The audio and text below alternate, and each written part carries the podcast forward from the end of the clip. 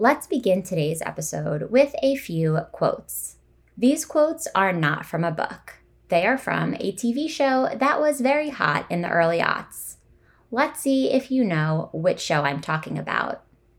I want to forgive you and I want to forget you. My dad always told me flowers mean I'm sorry, chocolate means I love you. Don't cry over someone who wouldn't cry over you. You are hanging out with my enemy. That makes you my enemy. She will always be known as the girl who didn't go to Paris.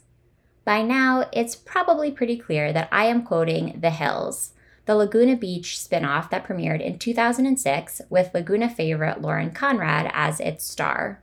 Four years after that, Lauren Conrad's LA Candy hit bookshelves. It was the first installment in a trilogy that was a very, and I mean very, thinly veiled fictionalization of LC's experience with reality TV. I came to LA Candy for the first time for this episode, but I was, and still kind of am, a big fan of Lauren's, which you'll hear more about over the next hour. Episode 216 is about LA Candy, but it's also about the hills, reality TV, and celebrity gossip. Basically, it's a lot of fun. My guest and I discuss the extent to which Lauren is poking fun at herself in the book, wonder how autobiographical it is, reminisce about our own early experiences with all things the hills, consider the way money and class are portrayed in LC's YA universe, and talk about the shifting nature of fame and reality television. I can think of no better guest for a conversation about all things LC, the hills, celebrity stories, and reality TV in general than Claire Parker Claire is one half of the Celebrity Memoir Book Club podcast, on which Claire and her co host Ashley, and I quote, read celebrity memoirs so you don't have to. It's a brilliant concept and perfect for anyone out there who, like me, loves books, pop culture, and that sneaky Venn diagram overlap of the two. Follow the show on Instagram at Celebrity Memoir Book Club and listen to it wherever you listen to your favorite shows. You can follow Claire on Instagram at Claire the Scare. While we're talking about Instagram, I'm going to ask you a favor. Are you ready? Great. Take a screenshot of this episode and post it to your Instagram story. Yes, like you can do it right now. Make a note about what you're doing while you listen to it or why you're excited to tune in, and be sure to tag me at SSRPod before you post it. Thank you. I can't wait to see your posts and share them. You can also follow the podcast at SSRPod on Twitter and on Facebook when you search the SSR Podcast or the SSR Book Club. This week, our October SWR, that's Shit We Read Book Club, comes to a close in SSR's Patreon community. We have been reading Admissions by Kendra James, and I have personally really loved it. Next week, we kick off our November title selection, The Most Likely Club by Elyssa Friedland. When you become an SSR patron, you get access to lots of other goodies, including, starting next week, exclusive rapid-fire Q&As with podcast guests.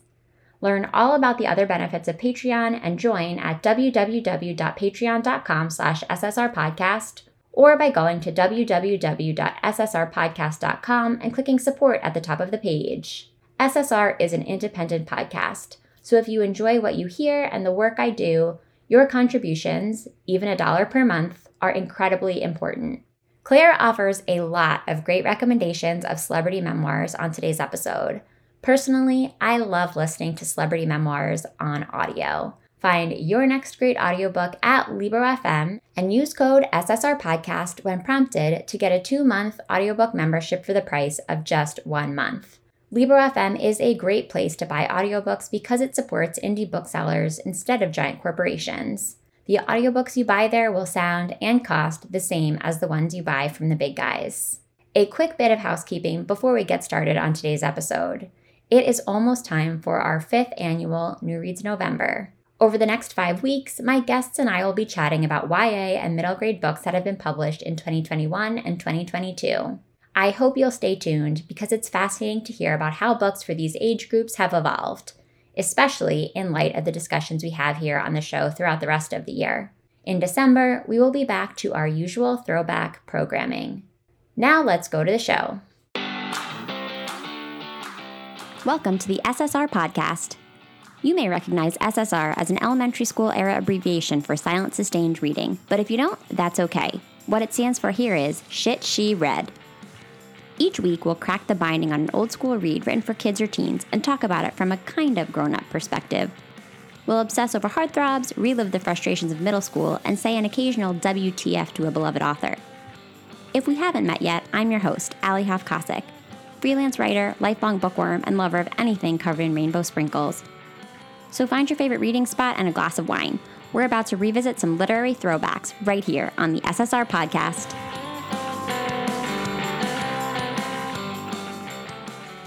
Hi, Claire. Welcome to the SSR podcast. Hi, thank you for having me. I'm excited to be here.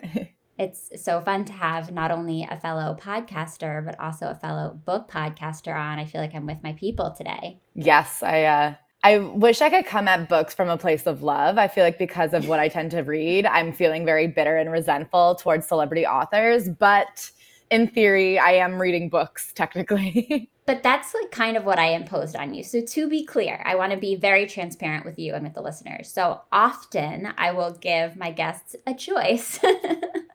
I will make suggestions. But when I reached out to you and I was so hopeful that you would come on the show, thank you again for joining me. I was like, oh, if I should be so lucky, we need to talk about a YA book from ideally like the mid early-ish aughts written by a celebrity. And the first one that came to mind was LA Candy by Lauren Conrad. So I didn't really give you a choice. And I'm sorry about that. No, I'm I'm happy about it. You know, we actually get a lot of requests for this book on my podcast. My podcast only does celebrity memoirs. Sometimes people don't really understand what a memoir is. It's funny.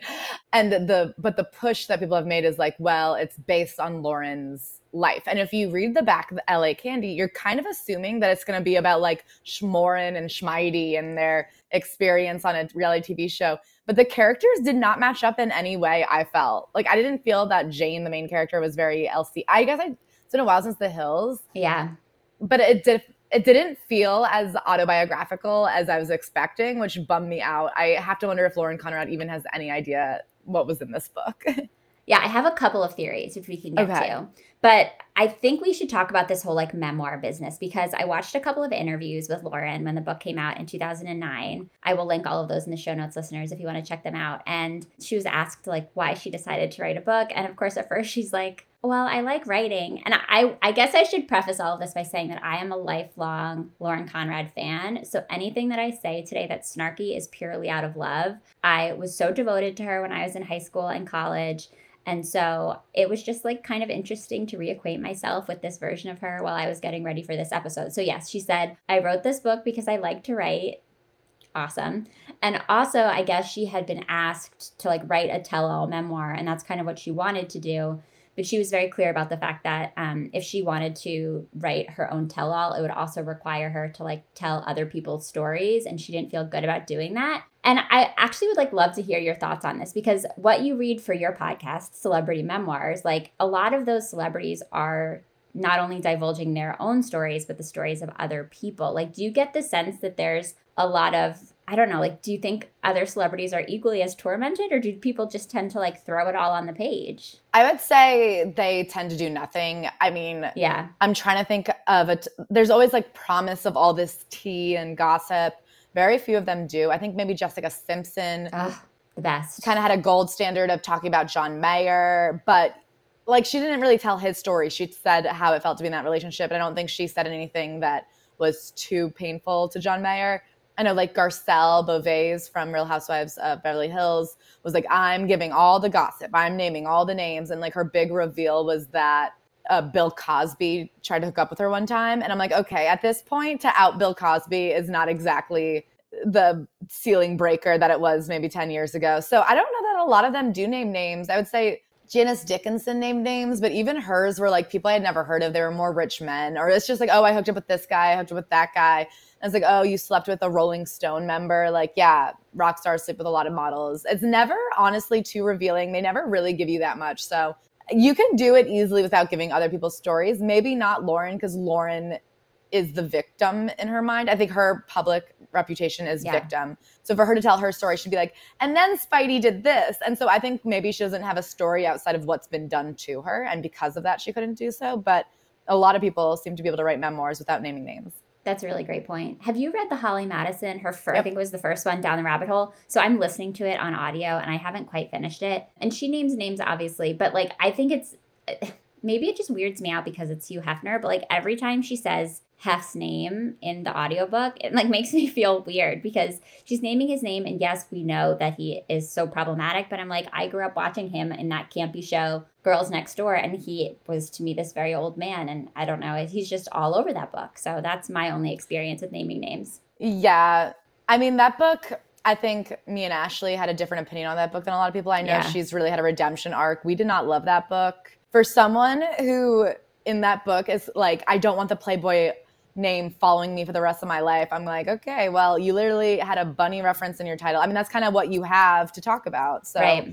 claim it or don't. I have no problem with her doing a tell all bunny book, but don't in your tell all bunny book talk about how much you don't want to be known as the Playboy girl. Like, yeah then then build something else yeah don't bite the hand that feeds you kind of thing well even just like i mean just be honest about what you're doing yeah she has like a playboy rewatch like take it to the bank i don't care but don't sit there and be like all anybody thinks of me as is the girl from girls next door and it's like yeah you're one hit tv show what else would they think like lauren conrad to me is the girl from the hills yeah Heidi is the girl. Like, you know what I mean? That I, you are what you got famous for, of course. totally. And I think like that leads really nicely into the next thing I wanted to talk about, which is that like this conversation that we're going to have today about LA Candy isn't so much for me, at least, about LA Candy as it is about like Lauren Conrad as a franchise and like what she's done with her fame and how the book plays into that and is an offshoot of that. So I kind of want to hear from you a little bit about like your experience with all things Lauren Conrad when you were younger. Did you watch Laguna? Did you watch The Hills? I definitely did not watch Laguna. I didn't have cable growing up. And then I went to a boarding school actually. And I know like I lived in a dorm with, you know, 60 girls who were 14 and 15 years old. And so every Monday night they would kind of cram into the common room and watch The Hills. So it's definitely on in the background of my life. I've definitely just in terms of growing up around it. I'm I feel like I'm very aware of it. I'm aware of the characters. I'm aware of the general plot points. I know that single tear rolling down Lauren's eyes. I feel like I've seen episodes here and there. One of my favorite media moments of all time is Audrina Patridge learning about the Hadron Collider and going, I can't believe this is all happening while Lauren's gone. I think it's one of the funniest things I've ever heard in my life. So I'm not like, uh, like I don't know the ins and outs of everything, but I've definitely seen episodes and I feel like I'm familiar with the genre. Yeah, fair. So I was not like a huge Laguna fan because I was, I feel like when I was that age, I just didn't watch a lot of MTV. And then when I got older, I like discovered it as a concept. And then I got really into the hills. And I was an aspiring journalist and a diehard Teen Vogue reader. So I was like, oh, LC is me. I am LC. like, I want to be her when I grow up. And I grew up on the East Coast. And so the whole concept of like being in LA was so foreign to me. I actually hadn't even been to California until like a few years ago now. And so I loved it all. My ringtone at one point was Unwritten by Natasha Bedingfield. Like I leaned into a lot of okay. Hills stuff. And I, you know, never was like really into Lauren's brands. Like I never never bought her clothes or anything, but I've I've kept a close eye on what she's done business wise. And I, I have to say that like I think she's done some pretty cool stuff with her fame. I know Kristin Cavallari has taken her own route. Like all of these women are kind of figuring out what to do with this very specific type of fame that they got when they were in their teens. I think what Lauren did with the little market is really interesting. I actually got to interview her via email, like not over the phone, but I wrote an article about her um, and sent her a, a Q&A and it made me feel like, oh, all of my like 16, 17, 18 year old dreams are coming true. What is the little market? That's like her new yeah, so the Little Market is this. Um, is it like Goop, but for Lauren Conrad's brands? It's actually, no shade to Goop. It's yeah. better than Goop because her idea, and she works with a friend of hers whose name I believe is Hannah. They basically like, and I, I think now there's probably a lot about it, is there some like white savior undertones to it potentially, but originally the intention was to go to all of these underserved communities in third world countries and source products and crafts from small businesses owned by women and create a platform like marketplace for them to be sold at a larger scale. Oh, cute. Yeah. So she basically like traveled the world with her friend and found that there were all of these women making beautiful things who just didn't have the resources to like share about them and mm-hmm. created like ways for them to share and to make more money. So um, I thought that was pretty cool. I think they're still doing it. And she has these like yeah, I'm looking at it right now. They have some beautiful things. It's cool, right? Shout out to the Little Market. Everybody go check it out. Um, and yeah, I mean, she's done stuff with like hospitality and entertaining. Like she's out there doing her thing. I know she's married to a musician. A musician turned lawyer, which I think is interesting that they both have chosen the path of like we've seen what fame can be. Yeah. And we're not that interested anymore. He's a lawyer now. I don't think yeah. I knew that. Okay. Yeah. He, I remember he had one song that I really liked. Mm-hmm. He was a huge hit, and then I think he just said, "Okay, I don't want to keep doing this or whatever," and he became a lawyer. Can you imagine just being like, you know what? Like I've seen what it's like to be so popular, and I don't want it. Like, yeah. I just, I'm just gonna go to law school. I, yeah, exactly. I'm gonna pull in Elle Woods and go to law school. One thing that I thought that was fascinating in some of the reviews that I read, and a lot of the reviews are extremely critical of Lauren, um, not necessarily her writing, but just of maybe like her sense of entitlement that she would just go write a book. And to be fair, I'm sure somebody came to her and was like, Would you like to write a book? Like, I'm sure. And to be fair, she didn't write this book. She had a collaborator, as she calls it. Um, okay, but I can tell yeah. you for sure that she did not write a single word of this book. I mean, I'm sure what happened is they had a lunch meeting where she came up with the characters and with the storyline. And I'm sure she read it and edited it or like not edited it but gave feedback but there's yeah. no doubt in my mind that she did not write a single long sentence in this book that she was only like plot ideas. Yeah and fun fact the woman who worked on the book with her or wrote the book for her also wrote a lot of the mary kate and ashley books. Yeah. So 90s kids out there eat your heart out. A lot of reviewers talked about the fact that it was sort of refreshing that Lauren Conrad's proxy in the book, who's the main character, Jane, is not this like perfect protagonist.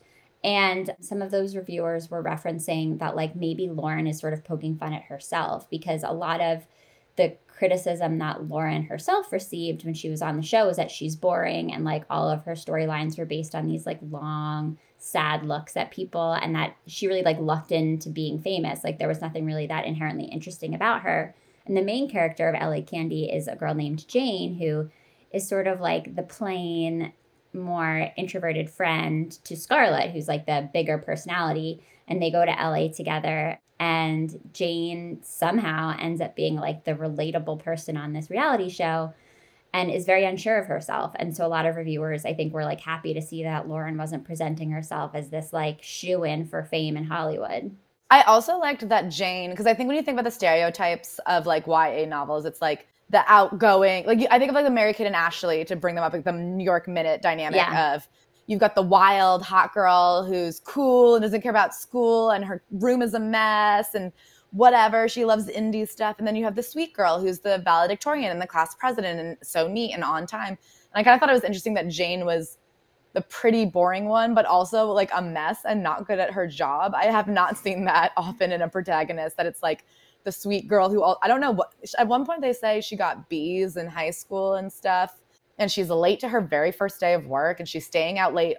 She goes out that first night after her first day of work and even her hot cool friend is like, "Shouldn't you go home and get ready for tomorrow?" And she's like, "No, let's just have fun." And I'm like, "Jane, you really are just run of the mill nobody. Like what are you good at?" But I kind of thought that was cute to make like the sweet one not good at everything because that tends to be the two halves. You're either perfect and pretty and sweet and good, or you're a mess and cool and hot and sexy. Yeah, they picked like an unusual combination of traits for her. Yeah, honestly. Um, but I feel like a lot of people, like she's mediocre in like every way. Yes, she's very mediocre. She's very uninteresting. Um, and I think Lauren was like that too, right? She wasn't good at her job. She like was famously didn't go to Paris. I think she she was very that's what you are at 18 19 you're like stupid.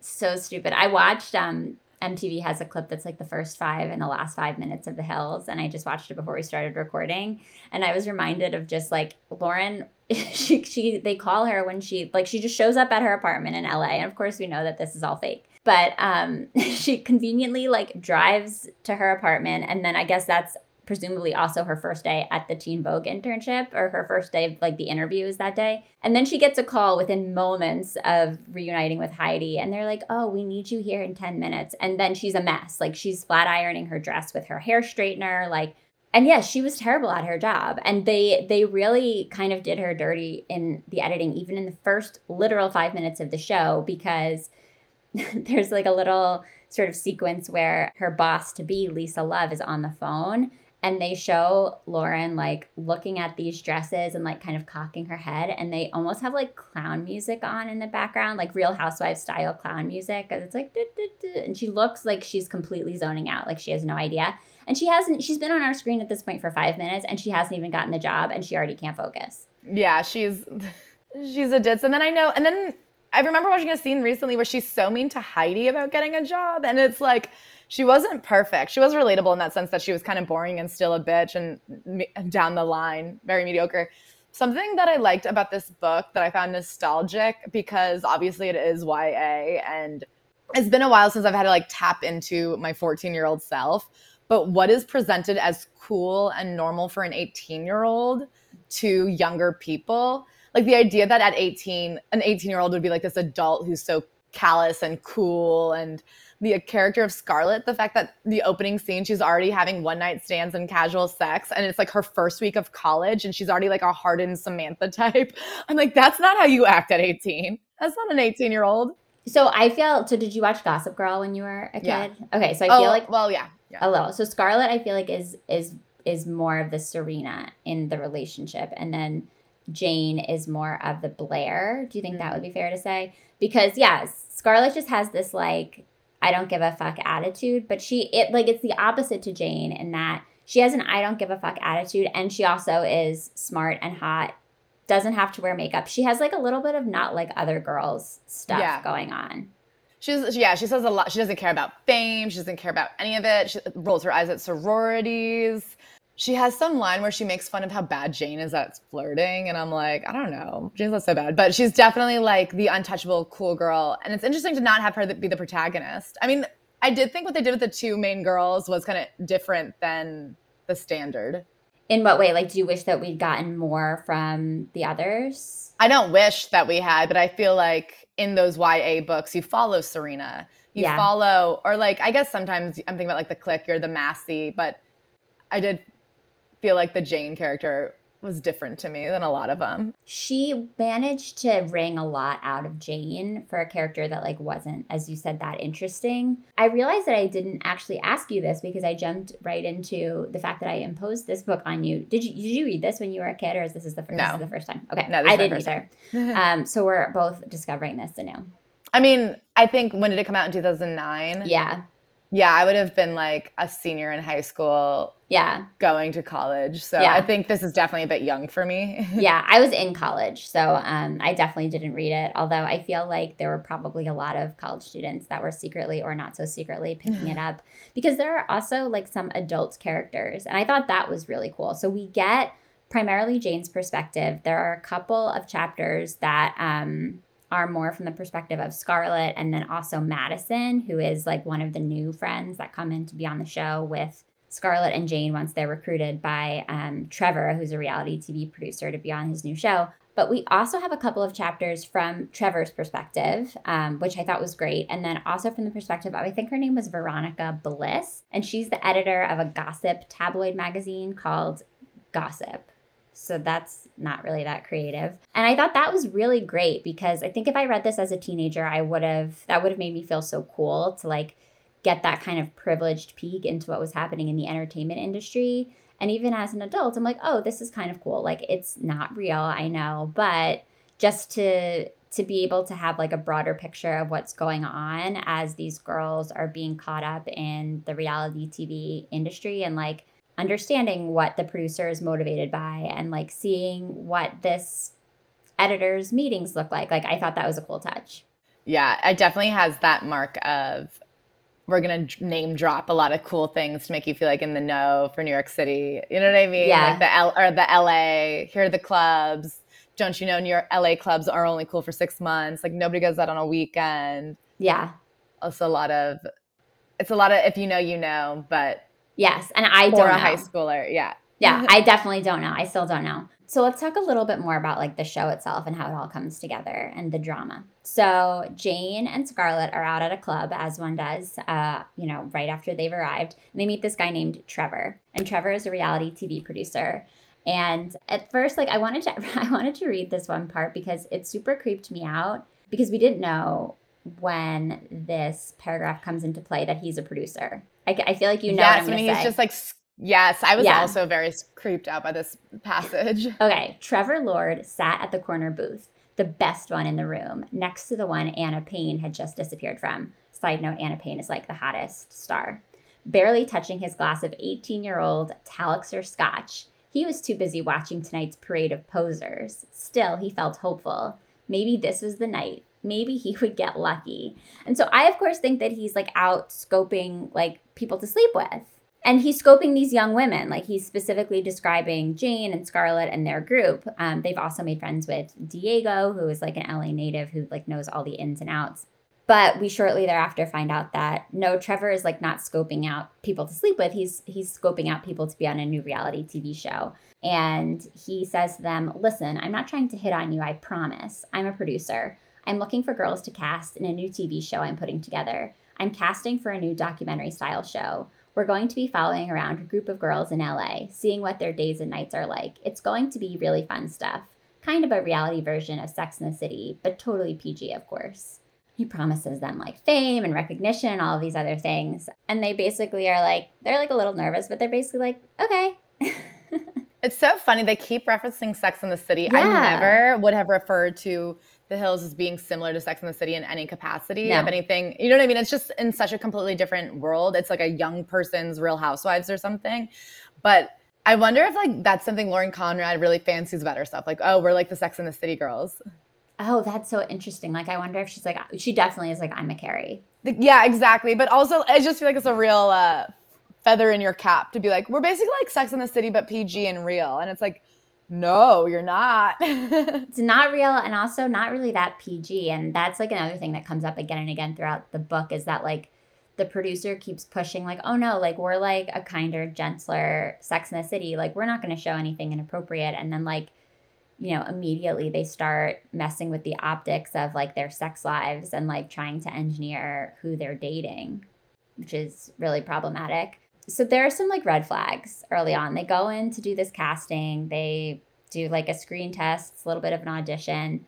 And there's a lot of like murkiness around the contracts and like when they are able to film. And I noted like when I went through my notes again today before we jumped on that like the first day that they were filming, they like didn't even have all their contracts signed. And that kind of thing, like I wish we knew for sure if that was how it played out with the Hills. Yeah. I do think like the timeline, I wonder how similar that was. Because I, I just read Audrina Patridge's book actually Oh, you did? for the podcast. Yeah. And it does feel like they just met her at a pool and they're like, next week, what are you doing? Interesting. Okay. So I think Audrina is Gabby in the book. Yes. So Gabby is one of these like other friends that Scarlett and Jane are supposed to pretend to like be besties with. And she is and I hate to say this about somebody, but she's like very typically like the dumb one. Like all that we hear about in the book is is how much she like doesn't pay attention to what's going on and how little she knows and just she's a dope, basically. I mean, to a point where I was like fresh, like the amount, Yeah. it was poor writing on making Scarlett the smart one because Scarlett's supposed to be the Yeah. intellectual and she'll still, she'll say phrases like, jury's still out. And then Gabby will be like, what jury? And you're like, okay, these are not intellectual things to say. That is just like a very common phrase. Or she'll be like, maybe she fell in a black hole. And Gabby's like, what's a black hole? and I'm like, okay, if you're gonna make Gabby dumb, at least make Gab uh, Scarlett smart because this is Yeah. poor writing. These are not smart people's phrases. Everybody knows what a black hole is. Totally. And I also like reading this and then watching a couple of clips from the hills while I was doing research and I put quotes around that. I I think I didn't realize like how dumb Audrina was like meant to be on the show. And I don't believe that she is in real life Okay, because I I, think book, it's manufactured. so I think she no. you do? You I do think, think, she's, she's, pretty dumb. stupid. Yeah, Okay. I don't know her. I just I always like to give people the benefit of the doubt. But like but there her- are dumb people out there, and it's got to be someone. And I'm gonna guess it's Audrina. Okay. Can you tell me more about her book because you like you read it recently? Yeah, I mean, her book was really just like I grew up. Um, I had a family. I went to community Oh, no. college. I decided to go to LA and just see. And then within one week of moving to LA, she got scouted for the hills. And, you know, she's obsessed with Rick, Ricky Bobby, and that goes on and off. And then she dates the man that is the father of her child that she marries. And that's the entirety of the book is that relationship, honestly. And I found it interesting. Like, it's a sad story. Obviously, like, I don't want any woman to be in a bad relationship. Yeah. But I always find it interesting, even people who aren't willing to go that deep in their books, what they choose to tell you. Because this is a woman who could have talked about anything in her life. And when you ask her, what has, what's your life? All she really had to say was like her relationships. Hmm. And it was crazy because I forgot she was part of the bling ring. She did not mention that, Oh yeah. which is interesting. Like, I mean, obviously, when you're in a relationship with someone, it's very, it can be very all consuming, especially if they're very controlling. But like, she gets into very little other details of her life. And I just find it interesting when it's like, who are you? And she's like, well, I'm somebody who's dated these guys. And that's kind of all she had to talk about. Well, that was kind of her arc on the hills too, if I'm remembering correctly. Like so much, yeah. And I think that that's somewhat accurate to who she is. I think she is like a person who's dating yeah, and she's like defined by how her Yeah. dating is going and who she is dating. and it's never going good. And she's just like trying to work it out. And I feel like she thinks of herself as very cool. You know what I mean? I don't know. She, I don't think there's a lot going on there, to be honest. Okay, so she's Gabby. I think we can say pretty confidently. Yeah. And I, I know there are two more books in this series, and I'm curious if we get more about Gabby in those because we do end up getting a lot from Madison in the end of this book. So Madison like kind of comes more to life, but Gabby is really just like a prop for the most part in this book. And I I guess like when I really think about it, Audrina was often just a prop, like one of the clips I watched. Like she's just always like in the background, like sunbathing pretty much and being hot. And her and Lauren did not stay close. Like she was like, our friendship wasn't really real. They at one point, I don't know. It was very confusing reading her book, and I think it's because Audrina is kind of dumb, and I think it's a hard situation to be in where you don't know what's real and what's fake. But she really didn't know what was real and what was fake. Oh, really? yeah, even in the book, you could tell she just did not know what was like. She just didn't know. Like she would say things where I'm trying to think of an exact example, but it was like she went out with somebody, and she was like, "It was clear he was only dating me to be on the show, but then afterwards he kissed me, and there were no cameras, so that must have meant it was real." And we were like, "Well, Audrina." He had to continue to date you to stay on the show. Like she didn't know that her place on the show would make her more appealing to somebody and that like they wouldn't just she thought if somebody didn't turn it on and off with the cameras exactly, then it meant it was real. Ugh. If that makes sense. In the same way that like Paolo, there's a character of Paolo very early on who asks the main girl Jane out on a date, and very quickly she realizes, oh, you only asked me out on this date because you saw that I was filming and you knew that taking me on a date would be filmed and that would get you on TV. Audrina's never able to figure that out. Yeah. She's kind of like, well, if you wanted to see me off camera, that means it's real. And she's constantly being used and she doesn't even see it. She doesn't get it. And I do think it does affect your life in that she wanted to be on the show and she wanted to be good at the show. So she wouldn't date anybody who couldn't be on the show. But then by only dating people who agreed to be on the show, she only dating people who like wanted to use her for the show. Right. And I get how that gets very tricky when you're like entangling your life because like logistically it's hard to date somebody who won't film with you if you're filming like 24 hours a day, six months a- year. But at the same time, she like really didn't ever know what was real. Yeah, it's like a vicious cycle because if you only if if you're so desperate to stay on the show that like you let that dictate your personal decisions, then like all of those decisions are just fundamentally going to be produced and often that's not going to like end well. yeah, and she allowed her produced moments to dictate like the next thing in her life. Like she would get into these real fights with people. Like one of the fights she got in with Lauren it was that like the producers set it up to make it look like maybe height. Oh, the producers had set it up to make it look like she had hit on Spencer.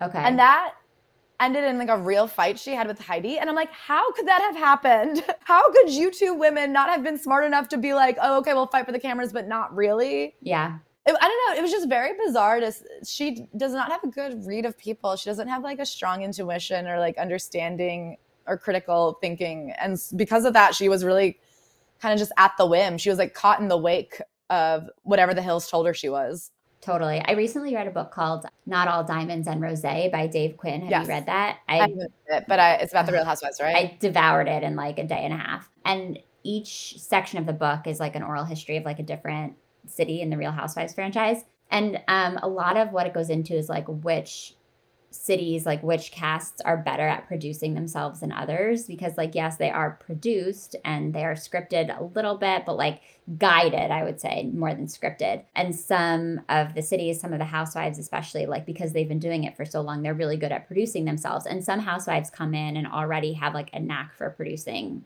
themselves and producing what's happening on the show. And as you're talking about that, and while I'm thinking about LA Candy, like it just makes me realize how, like, both the characters on the page in LA Candy and like the characters on the hills, like, nobody was prepared to produce themselves Yes. until like Speidi, really. And Yes. I, like Heidi, even like when the show started, and I think Heidi is like maybe sort of Madison in the book. Like there are some definite um, overlaps between those characters. When Heidi was on the show in the beginning, she seemed like kind of sweet and innocuous and like a little bit like Lauren, and that she was kind of boring. But Spencer came in and like he knew what he was doing. he knew what he was doing. And I think you look at that example I just gave with Audrina, Yeah. Where the situation was I think the producers said, Hey, can you stop by this Froyo shop real quick on your way home? And so she goes and there's Spencer with flowers.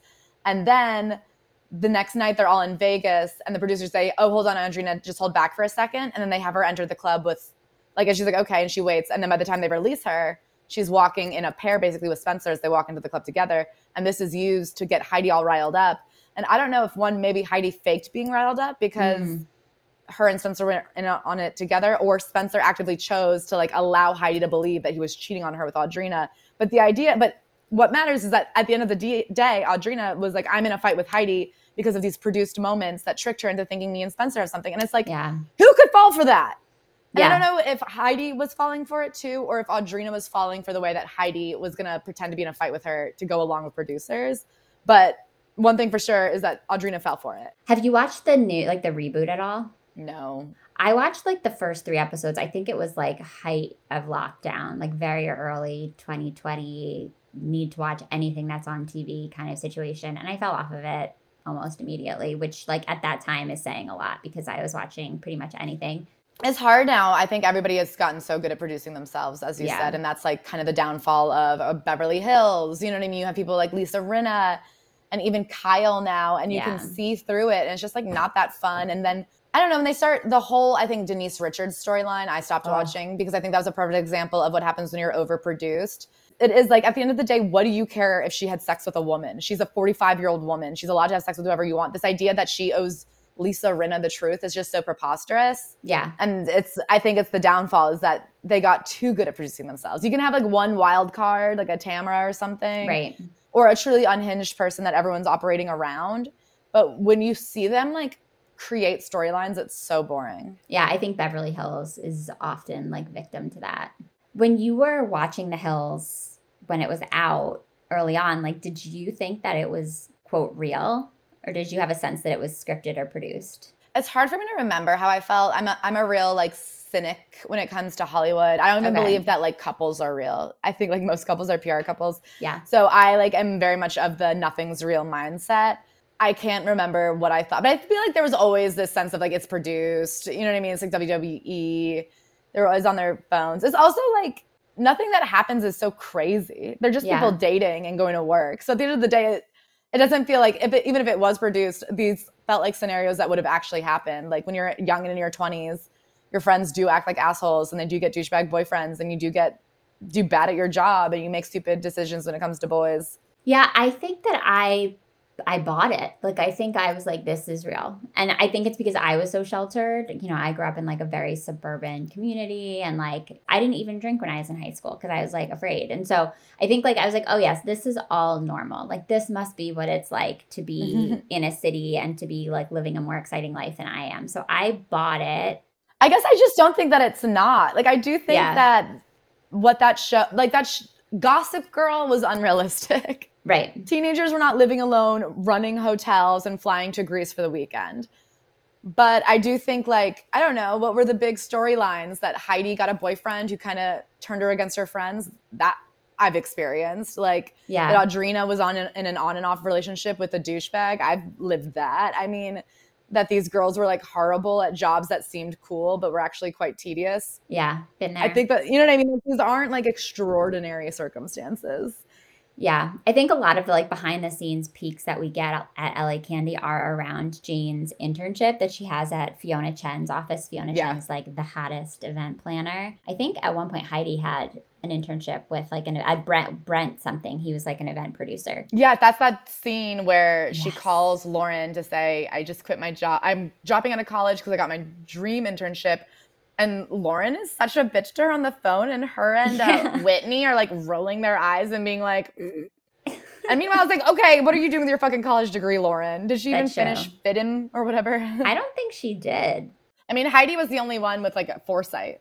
Yeah, true. She saw what was happening for her. But I think like if if Lauren Conrad, the author, quotes, was like trying to give us a sneak peek at how it really worked on the hills, a lot of it was happening in Jane's work life because there was all of this like moving of cameras and, you know, like whenever Jane's boss Fiona would call her in for a meeting, she would have to like get new lighting and like she didn't like the way that she looked. So she sat in a different spot and she just so happened to promote Jane like the very day that the cameras were coming in to film her so that she would have like more exciting things to do on camera. So that was one and then also the apartment was another like behind the scenes moment because of course when they like first moved to LA from Santa Barbara, they were living in a shitty apartment. One thing I thought was interesting is like I feel like and part of it was because they were coming off Laguna, but when Lauren and Heidi started the hills, I feel like they had they had money. I mean, it was pretty obvious that they had money. Even at the beginning of Laguna Beach, like that was the whole premise of Laguna Beach was that these were a bunch of rich kids in Southern California who could do things that like your average MTV viewer at home couldn't do. And I think there was like an effort made in LA Candy to make these girls seem like they were from humbler beginnings. And I'm not sure that it like really worked. And maybe it's just because Well, Jane specifically says, I come from an upper middle class background and I'm comfortable. They're from Santa Barbara. yeah, And then also, and then Scarlett's parents are like a psychotherapist and a plastic surgeon. So I think it's like not acute. Like they definitely Yeah. are 18 and in a shittier apartment, right. but there's no like they're both. I mean, Santa Barbara is like one of the most expensive places to live.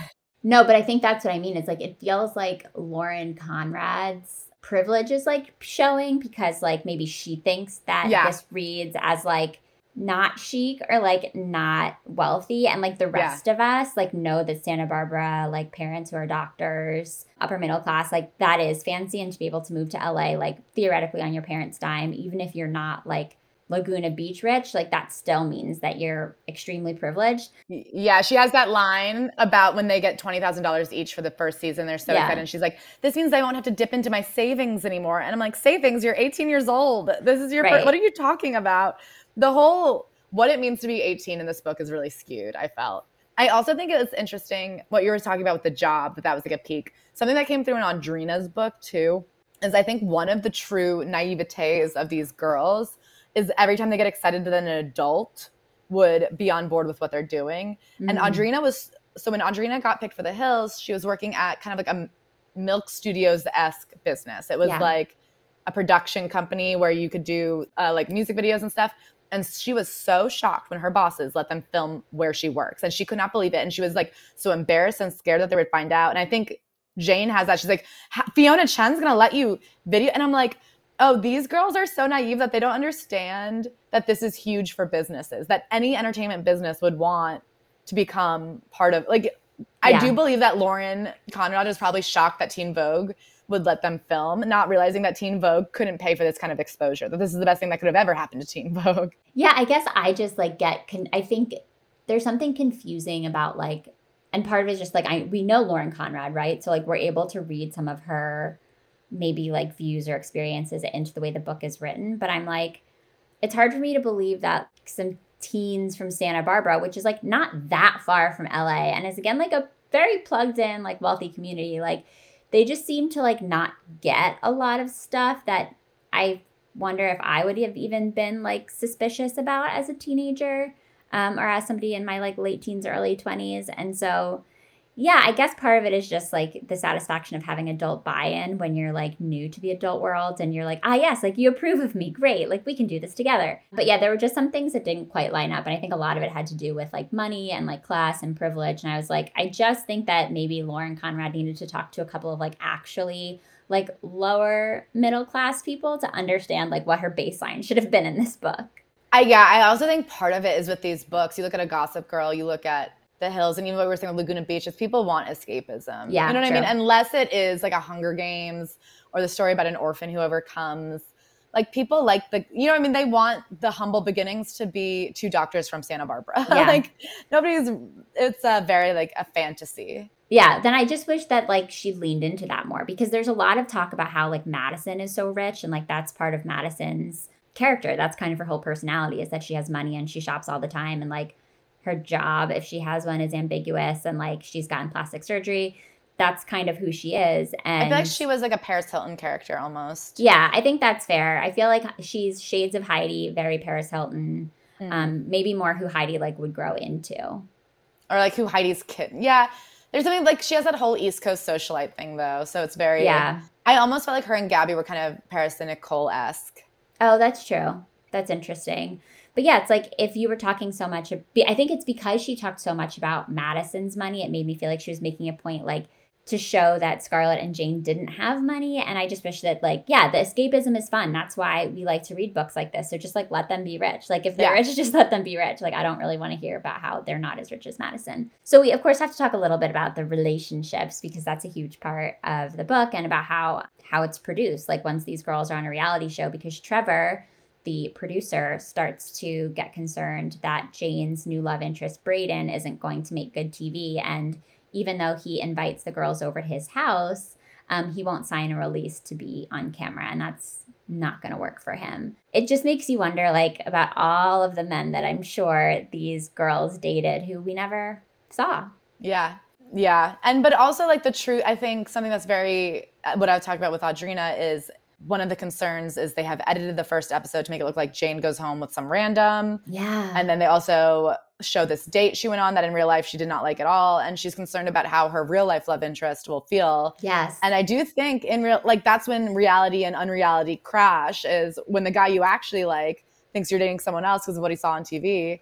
And so now it actually ends because of like what the fake world said to the real world. Yeah, they have this experience of like watching the first episode at a viewing party and they have no idea how it's going to be edited. They also like of course think it's not going to be a big deal. They're like, "Oh, nobody's going to watch this. Our lives are so boring." Which eh, is sort of like a tongue-in-cheek moment because it's like, yeah, it was so boring and yet everybody watched it for years and years and years and that's like magic of it. I mean, what recent reality TV is compared to old reality TV? First of all, the glitz and the glam, that was all recent. They yeah. used to just like wear jeans and do nothing. I've rewatched Meeting the Bark Meet the Barkers because we read Travis Barker's memoir. Yeah. And there's an entire episode where the premise is Shanna Moakler like won't get out of bed. And like the movers are moving and she's just kind of like la- like laying in bed and then laying on the floor. And she's just like it's 30 minutes of her laying. And that was tv and we watched that shit. Well the old kardashian show even. Like i was watching um the newest episode of like the kardashians the hulu show. And i think i actually am really enjoying the kardashians more than i did keeping up with the kardashians. But there was like i don't know if you watched it but the new episode there's just like a 20 minute montage of Kris and Khloé shopping for edibles. And it reminded me so much of the old show, which was literally them just like walking around and like it was very like one prank per episode. Right. Like there was, was everyone yeah. had a shtick like Khloé's getting waxed and Kourtney's doing right, it. Or... Right. Like right. Like Kris is gonna take edibles, like LOL. And it made me I was like, oh right, like that's why this show is so different because that moment stuck out so much from like the glitz and glam of Kim mm-hmm. and Kendall going to Milan or wherever else they were going. And now that show acts as such a like after the fact reveal. Do you yeah. know what I mean? It's almost like here's the question, then in six months you'll get the answers from our reality show of what was actually happening. Yeah. Whereas it didn't used to have this like call and response to pop culture. It used to just be like, here's a family acting insane. I'm finding that so frustrating though, like with the whole um, Pete situation. Like I I was one of the maybe few people that like I was really rooting for them. I kind of thought it would last. And so I'm having a hard time watching the show and like knowing that she and Pete aren't together anymore. Um, but that's just like me probably being a softie. So yeah, like there's these relationships being engineered with LA Candy, and I won't spoil the ending because of course there's like a very juicy cliffhanger for anybody who wants to get some real escapism. This holiday season, it really is a quick fun read, but basically like the producers behind the show are trying to engineer Jane's love life by selecting like who she should be spending time with based on like who wants to be on TV and who would make better headlines. And then of course you have the tabloid editor sort of like having a say in that as well. I thought that this was like an interesting peek at like earlier odds paparazzi culture too, which mm-hmm. is something we've been talking about more over the last year or so because of Britney Spears. Like you kind of forget, or I do, that like the paparazzi thing was like such a problem at this time and that somebody like Lauren Conrad in 2009 was so used to the paparazzi. That's just like not as much of a standard issue. Yeah, that was definitely the heyday of like the consolidated fame because yeah. now I think with social media and YouTube, there's so many different avenues to be famous. And, you know, I guess you're, we're probably the same age, but like you'll find out about a YouTuber who has 20 million followers. Like yeah. I'd never heard of the Try Guys before last week, and it turns out they were the most famous people in the world. and that just doesn't, you know, I mean, back in the day, it didn't exist like that. There yeah. was it was very gate kept and who got to be famous and who we were interested in. And when the entire world was watching the same 15 women, those right. 15 women's lives are hell. Right. And so it's like these four teenagers on LA Candy who nobody knew about one day, all of a sudden everybody knows them. And I guess I sort of in 2022 take that for granted that like that was actually a thing that did happen. Mm-hmm. Um, where one day like nobody knew who Jane was, and the next she couldn't go anywhere without being followed by the paparazzi.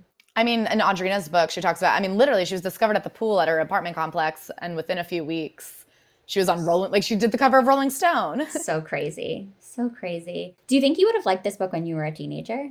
No. Why not? I think I liked an edgier, grittier book. I mean, maybe when I was 12 or 13. Yeah. But I definitely think it didn't have enough meat. You know, I love like the gingerbreads, the like speak. Yes. Like I Ugh. liked uh, you know what I mean? I think yeah. I read somewhere that when you're a like when you're a teenager, your brain is like uncircumcised basically. Like you feel everything so much more passionately and intensely. And it's almost like you need books that are so fucking intense to like justify all of your feelings.